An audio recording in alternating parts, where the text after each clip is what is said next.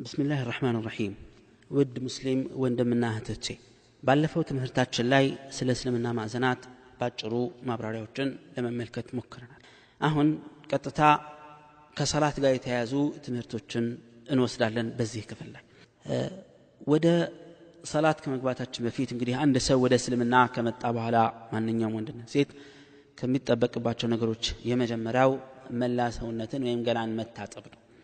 ይሄም ምናልባት ከመስለሙ በፊት ማንኛውም ሰው ለትጥበት የሚያስገድዱ ወይም ደግሞ መታጠብ እንዳለበት የሚያስገድዱ ክስተቶች ህይወት ውስጥ ሊያልፍ ስለሚችል ማለት ነው።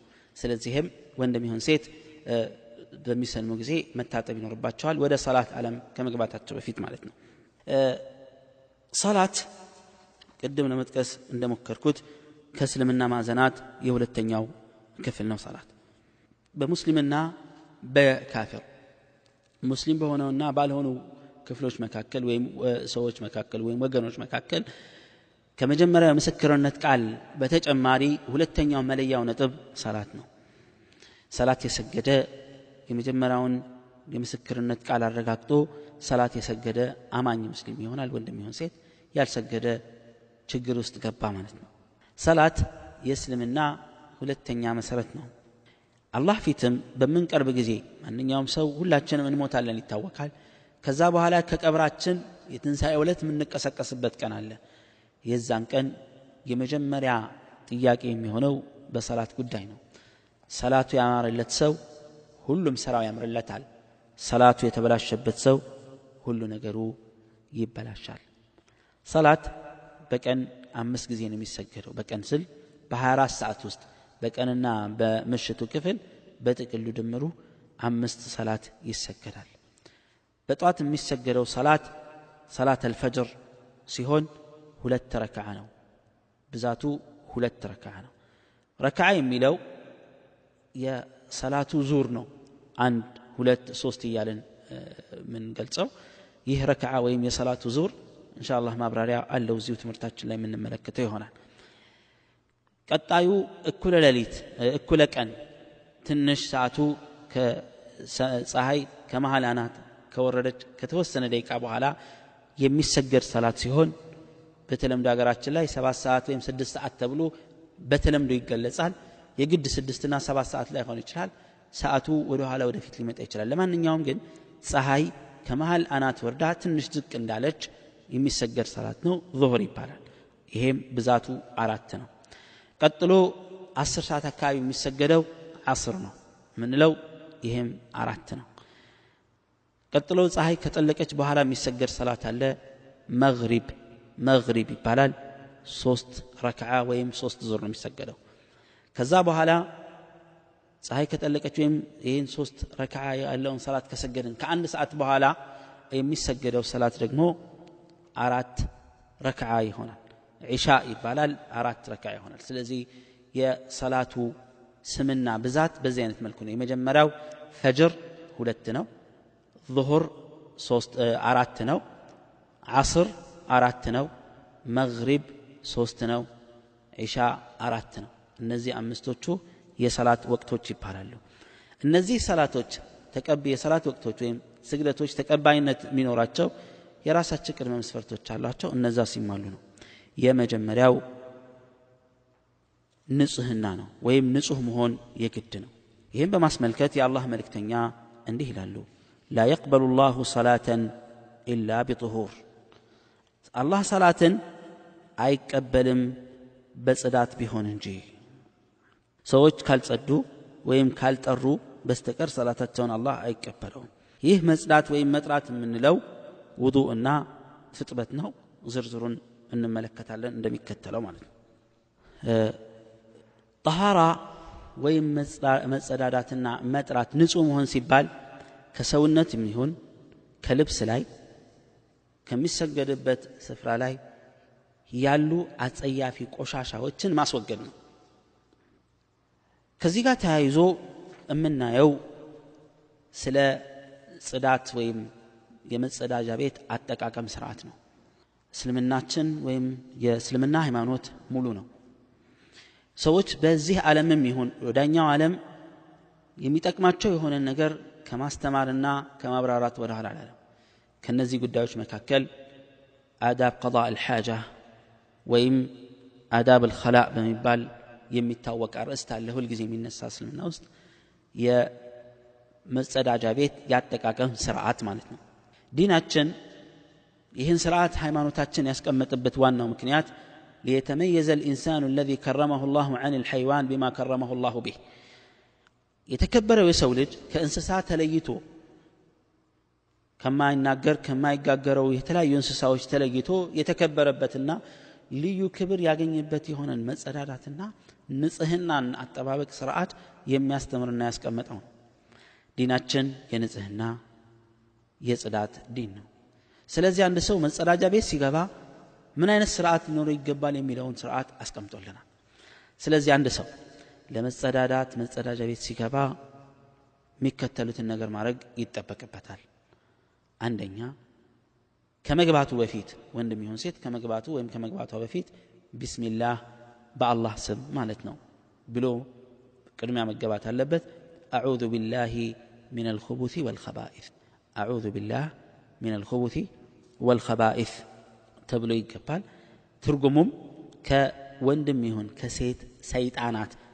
መጸዳጃ ቤት ላይ ከሚሰፍሩ ወንድም ይሁን ሴት ሰይጣናት በፈጣሪ ስም እጠበቃለሁ ማለት ነው። ይሄ ከመግባት በፊት በር ላይ ልክ ሲደረስ የሚባል ዚክር ነው ወይም ደግሞ ውዳሴ ነው ወይም ጸሎት ነው። ቀጥሎ ወደ መጸዳጃ ቤት መግባት የሚፈልገው ሰው ግራ እግሩን ያስቀድማል። በቀኝ እግር አይገባም። በግራ እግር ነው እንጂ ከዛ መጸዳጃ ቤት ከገባ በኋላ ከሚጠቀሱት ስርዓቶች መካከል በሚቀመጥበት ጊዜ ፊቱን ወይም አቅጣጫውን ወደ ሰላት መስገጃ አቅጣጫ ማዞር ወይም ጀርባ መስጠት አይቻልም አይፈቀድም። ምክንያቱም የነቢዩ መሐመድ የአላህ መልእክተኛ ይህን ከልክለዋልና። እንደዚሁም ደግሞ በሚቀመጥበት ጊዜ ካለው አስተምሮ መካከል ዝም ብሎ ወይም ቁሞ እያለ ሱሪውን አውልቆ መቀመጥ እንደሌለበት ያሳያል። እየተቀመጠ ቀስ ብሎ ማውለቅ እንዳለበት ያስተምራል ሃይማኖታችን ወይም እስልምና።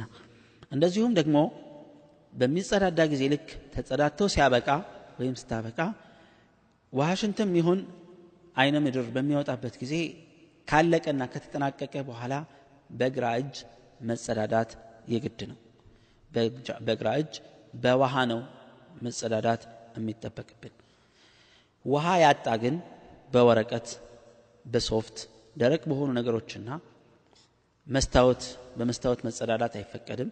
ስለታማ በሆኑ ነገሮች ወይም ደግሞ አጥንትና መሰል ነገሮች መጠቀም አይፈቀድም። ከዛ ውጭ ግን ንጽህና ንጹህ በሆኑ ነገሮች ወረቀትና ሶፍት በመሳሰሉት ነገሮች መጸዳዳት ይቻላል። በደንብ መጽዳት መጽዳቱን ለማረጋገጥ ሶስት ጊዜ መጸዳዳት የግድ ነው የሚሆነው። በሚጸዳዳበት ጊዜም መጸዳጃ ቤት እያለ ያልሆነ ወሬ ማውራት አይፈቀድም በመሰረቱ። እንደዚሁም ደግሞ ሽንቱ እንዳይረጭና ልብሱን እንዳያበላሸው በሌላ አባባል እንዳይነጅሰው ጥንቃቄ ማድረግ ይኖርበታል የሚጸዳዳ ሰው። ስለዚህ ረግረጋማ ቦታ ወይም ደግሞ የሚመጥና የማይረጭ ቦታ መርጦ መጸዳዳት የግድ ነው። ሀፍረተ ገላንም በቀኝ እጅ መንካት አይቻልም። ቀኝ እጅ ለመብላት ለመጠጣት ለመቀበል ለመስጠት ሰው ለመጨበጥና ለመሳሰሉት ነገሮች የተዘጋጀ ነው። ግራ እጅን ቆሻሻ ነገሮችን ለማንሳትና ለመጸዳጃ አድርገን ነው መጠቀም የሚጠበቅብን ማለት ነው። ይሄም እንግዲህ ጤንነትንም ጭምር መጠበቅ እንዳለበት ያሳየናል እስልምናችን ከመጸዳዳት ጋር ተያይዞ ከሽንት ቤት ውጪ ወይም ከመጸዳጃ ክፍል ውጪ መጸዳዱ ሰዎችን በማስመልከት ሰው መንገድ ላይ መጸዳዳት አይቻልም ጥላማ ቦታ ላይ መጸዳዳት አይቻልም ፍሳሽ ውሃ ወንዝ ወይም ወራጅ ውሃ ባለበት አካባቢ ላይ መጸዳዳት ተከልክሏል። በሙስሊሞችም ወይም ደግሞ በቀብር ስፍራና ቦታ አካባቢም መጸዳዳት የተከለከለ ነው። ከመጸዳጃ ቤት ውጪ መጸዳዳት አለብኝ ያለ ሰው ከሰው እይታ በራቀ ጭው ያለ ሜዳና ክፍት ቦታ ላይ ሂዶ ሊጸዳዳ ይችላል። ራሱን ሸፈና አድርጎ በመደበቅ ማለት ነው። ቁርአንና ቁርአን ነክ የሆኑ ነገሮችን ይዞ መግባትም አይፈቀድም። እነዚህ እንግዲህ ከመጸዳዳት ጋር ተያይዞ የሚመጡ ስርዓቶች ናቸው። ቀጥሎ የሚጠቀሰው ነገር ውዱ አደራረግ ነው። አንድ ሰው ሰለመ ከዛ በኋላ መላ ሰውነቱን ታጠበ ወይም ታጠበች ከዛ በኋላ አሁን ባልነው መሰረት በስነ ስርዓቱ ከተጸዳዱ በኋላ ቀጣዩ የአሰጋገድ ሂደት ከመግባታቸው በፊት ውዱእ የሚባለው የጽዳት አይነት አለ። ውዱእ ማለት ባጭሩ ምንም ልዩ ወይም ትንግርት ያለው ነገር አይደለም። ውዱእ ማለት የተወሰኑ የሰውነቶችን አካሎች በተወሰነ መልኩ በውሃ መታጠብ ማለት ነው። የተወሰነ አይነት መልኩ በውሃ መታጠብ ማለት ነው እዚህ ጋር ሙስሊም ወንድሞችና እህቶች የማሳስብ የሚፈልገው ምንድን ነው ውዱ የሚያደርጉም ይሁን ሰላት ወደሚሰግዱ ሙስሊም ወንድምና እህቶቻቸው ጋር በመጠጋት በተግባር በተግባር ማየት እንደሚጠበቅባቸው ላሳስብ እፈልጋለሁ። ለምንድን ነው ይህ ተግባራዊ ነገር ስለሆነ። የተወሰኑ በቃል ማስረዳው ነገር ይኖራል። ይህን መሰረት አድርጋችሁ ግን በአጠገባችሁ ያሉ ሙስሊሞች ባሉ ሙስሊሞች ታገዛችሁ የበለጠ ይህን ነገር ብትረዱት ተግባራዊነቱ የበለጠ የጎላና ግልጽ ይሆንላቸዋል ስለዚህ ውዱ ለማድረግ የሚደረገው እርምጃ የመጀመሪያው ምንድን ነው በልብ ለመጸዳዳትና የፈጣሪን ትእዛዝ ለማክበር ይህን ነገር እንደሚፈጽሙ በልብ መወሰን የመጀመሪያው እርምጃ ነው።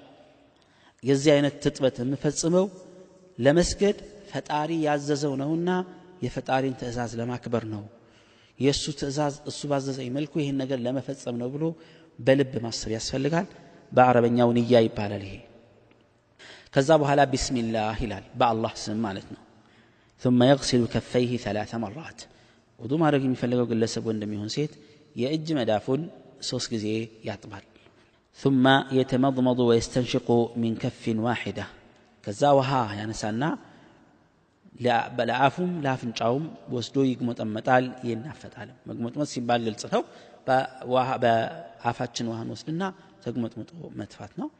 በአፍንጫስ ውሃ ይሳባል። በአፍንጫ ውሃን ስብና ከዛ እንናፈጣለን። መናፈጡ በግራ እጅ ነው የሚሆነው። ይሄ በአንድ የሚደረግ ነው። ይሄ ሶስት ጊዜ ይደረጋል። ሶስት ጊዜ መግሞጥመጥ ሶስት ጊዜ በአፍንጫ ውሃ ስቦ መናፈጥ ይሆናል። ከዛ በመቀጠል ፊትን ሶስት ጊዜ መታጠብ ይኖርበታል። አንድ ጊዜ ይቻላል ሁለት ጊዜ ሶስት ጊዜ ግን በጣም ተፈላጊውና ምርጡ እሱ ነው።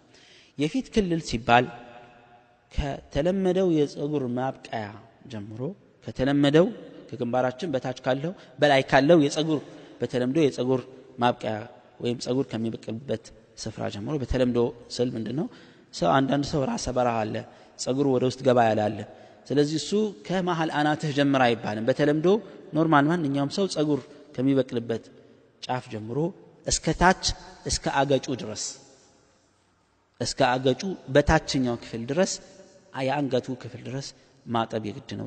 በቁመት በጎን ደረጃ ደግሞ ከጆሮ እስከ ጆሮ ድረስ ባለው ያለውን ክልል በደንብ ማዳረስ ያስፈልጋል ሶስት ጊዜ ይታጠባል አንዳንድ ሰዎች ፊት ለፊት ብቻ ያለውን የአይናቸውና የአፍንጫቸውን የአፋቸውን ክፍል ብቻ ይታጠባሉ ጎንና ጎን ያለው ጉንጫቸው አይነካ ይሄ ትክክለኛ አይደለም ውዱ የሚደረገው ሙሉ ፊት ካልኳችሁ ከተለመደው የጸጉር ጸጉር ከሚበቅልበት ቦታ እስከ አገጭ ድረስ እስከ አገጭ የታችኛው ክፍል ድረስ ከጎንና ጎን ደግሞ ከጆሮ እስከ ጆሮ ድረስ ይታጠባል ثم يغسل يديه مع المرفقين ثلاثا ከዛ እጆችን መጀመሪያ ቀኝ ከዛ ግራ ከጣታችን ከጥፍራችን ጀምሮ ከጣታችን ጀምሮ እስከ እጃችን መገጣጠሚያ ክርናችን ድረስ። መገጣጠሚያ ስንል እጃችን ስንዘረጋና ስናጥፍ የሚዘረጋውና የሚታጠፈው ክፍል ማለት ነው። ይሄ ወደ ውጭ የሚወጣው አጥንት መታጠብ አለበት በትክክል እስከዛ ድረስ። እስከ ጡንቻችን መጀመሪያ ድረስ ያለው ክፍል መታጠብ አለበት ሶስት ጊዜ። ቀኝ መጀመሪያ ከዛ ግራ እጃችን ይቀጥላል ቀጣዩ ጸጉርን ከነጆሮ ማበስ ነው። ጸጉርን ከነጆሮ ማበስ ሲባል ውሃ ይወስድና ውዱ አድራጊው ወይም ውዱ አድራጊዋ ከዛ በኋላ ውሃውን ያፈሱታል። በእርጥበቱ ጸጉር ከፊት ለፊት ጭንቅላት መጥቶ ወደ ኋላ ወደ ማጅራት ይመለስና ከማጅራት መልሶ መጀመሪያ ወደ ነበረበት ቦታ መመለስ። ይህ ጸጉር የአስተባበስ ስርዓት ነው በሁለት እጅ። ሁለት እጃችንን እናነሳና ከፊት ለፊት ከግንባራችን ጀምረን ወደ ማጅራታችን እንሄዳለን። ከማጅራት ደግሞ ወደ ግንባራችን መመለስ ይህ ማበስ ነው። ልክ ይህን እንደጨረስን ድጋሚ ውሃ ሳንነካ በዛው ጆሮአችንን እናብሳለን። የጆሮ አስተባበስ ስርዓቱ ምንድነው የሚሆነው? የሁለቱ አመልካች ጣቶቻችንን በጆሮአችን ውስጥ እናስገባለን። በጆሮአችን የውስጠኛው ክፍል ወይም የቀዳዳው ክፍል እናስገባለን። በአውራ ጣቶቻችን ደግሞ የውጨኛውን የጆሮአችንን ክፍል እንይዝና እናሽከረክረዋለን እናንቀሳቅሰዋለን። በዚህ አይነት መልኩ ጸጉራችንና ጆሮአችንን እናብሳለን። የመጨረሻው የውዱ መጨረሻው አስተጣጥብ ምንድን ነው እግርን ከነ ቁርጭምጭሚቱ ማጠብ ነው። ቁርጭምጭሚት የሚባለው ክፍል ወጣ ወጣ ያሉት አጥንቶች ናቸው። እነዚህ አጥንቶች በጥንቃቄ መታጠብ ይኖርባቸዋል። ይሄንም ሶስት ጊዜ እናደርጋለን። ጸጉርና ጆሮ የሚታበሰው አንድ ጊዜ ነው። ልብ በሉ እግር ግን ሶስት ጊዜ ነው። ሌሎቹ ሶስት ሶስት ጊዜ ጸጉርና ጆሮ ላይ ብቻ ነው አንድ ጊዜ የመጣውና የሚባለው። በዚህ አይነት መልኩ ውዱ ይደረጋል። የውዱ አፈጻጸም ተግባር ባጭሩ ይሄ የእጅ መዳፍን መታጠብ ፊትን ከዛ መግሞጥመጥና በአፍንጫ ውሃን ስቦ መናፈጥ ከዛ ፊትን ማጠብ ሶስት ጊዜ ከዛ እጅን ቀኝ እጅን እናስቀድምና ቀኝ እጃችንን እስከነ ክርናችን ማጠብ ከዛ ግራ እጃችንን ሶስት ጊዜ እናጥባለን። ከዛ ጸጉራችንን ከነ ጆሮአችን እናብሳለን። ከዛ ቀኝ እግራችንን እንታጠባለን። ከዛ እግራችንን እንታጠባለን። በዚህ አይነት መልኩ ውዱ ተጠናቀቀ ማለት ነው። ጠይብ ውዱ በዚህ አይነት መልኩ ይደረጋል። ውዱ ከዚህ አይነት መልኩ ካደረግን በኋላ ይህ ውዱ የሚፈርስበትና ተንደገና ድጋሚ እንድናደርግ የሚያስገድዱ ሁኔታዎች አሉ። እነዚህም ምንድናቸው በአረበኛው ነዋቅድ ውዱ በመባል ይታወቃሉ። እነዚህ ውዱእን የሚያጠፉ ነገሮች ዳግም መታጠብ እንዳለብን የሚያስገድዱ ነገሮችና ክስተቶች ማለት ነው። ከነዛ መሃል ምንድን ነው መጸዳዳት። ውሃ ሽንት የሚሆን አይነ ምድር ከወጣብን ወይም ከተጸዳዳን መታጠብ እንደገና ውዱ ማድረግ ይኖርብናል። እንደዚሁም ደግሞ የወር አበባ ደም በእርግጥም ከውዱን ባሻገር ትጥበት ግዴታ ያደርጋል። ስለ እሱ እናወራለን እንደዚሁም ደግሞ ከመቀመጫው አየር ንፋስ ከወጣ መታጠብ አሁንም የግድ ነው የሚሆነው። ውዱ ማድረግ የግድ ይሆናል። እንደዚሁም ደግሞ ጭው ያለ ጠንካራ እንቅልፍ። ቅድም የጠቀስነውን ትጥበት ወይም ውዱ ካደረገ በኋላ አንድ ሰው ከፍተኛ እንቅልፍ ከተኛ እንደገና ውዱ ማድረግ ይኖርበታል ለመስገድ ሲፈልግ። እነዚህና የመሳሰሉት ውዱ የሚያስገድዱ ወይም ደግሞ ውዱ የሚያጠፉ ናቸው በመባል የሚታወቁ ናቸው ይህን በዚህ እናጠናቃለን። በቀጣዩ ክፍል ደግሞ ስለ ትጥበት እንመለከታለን። ወሰለላሁ ወሰለም አለ ነቢይና ሙሐመድ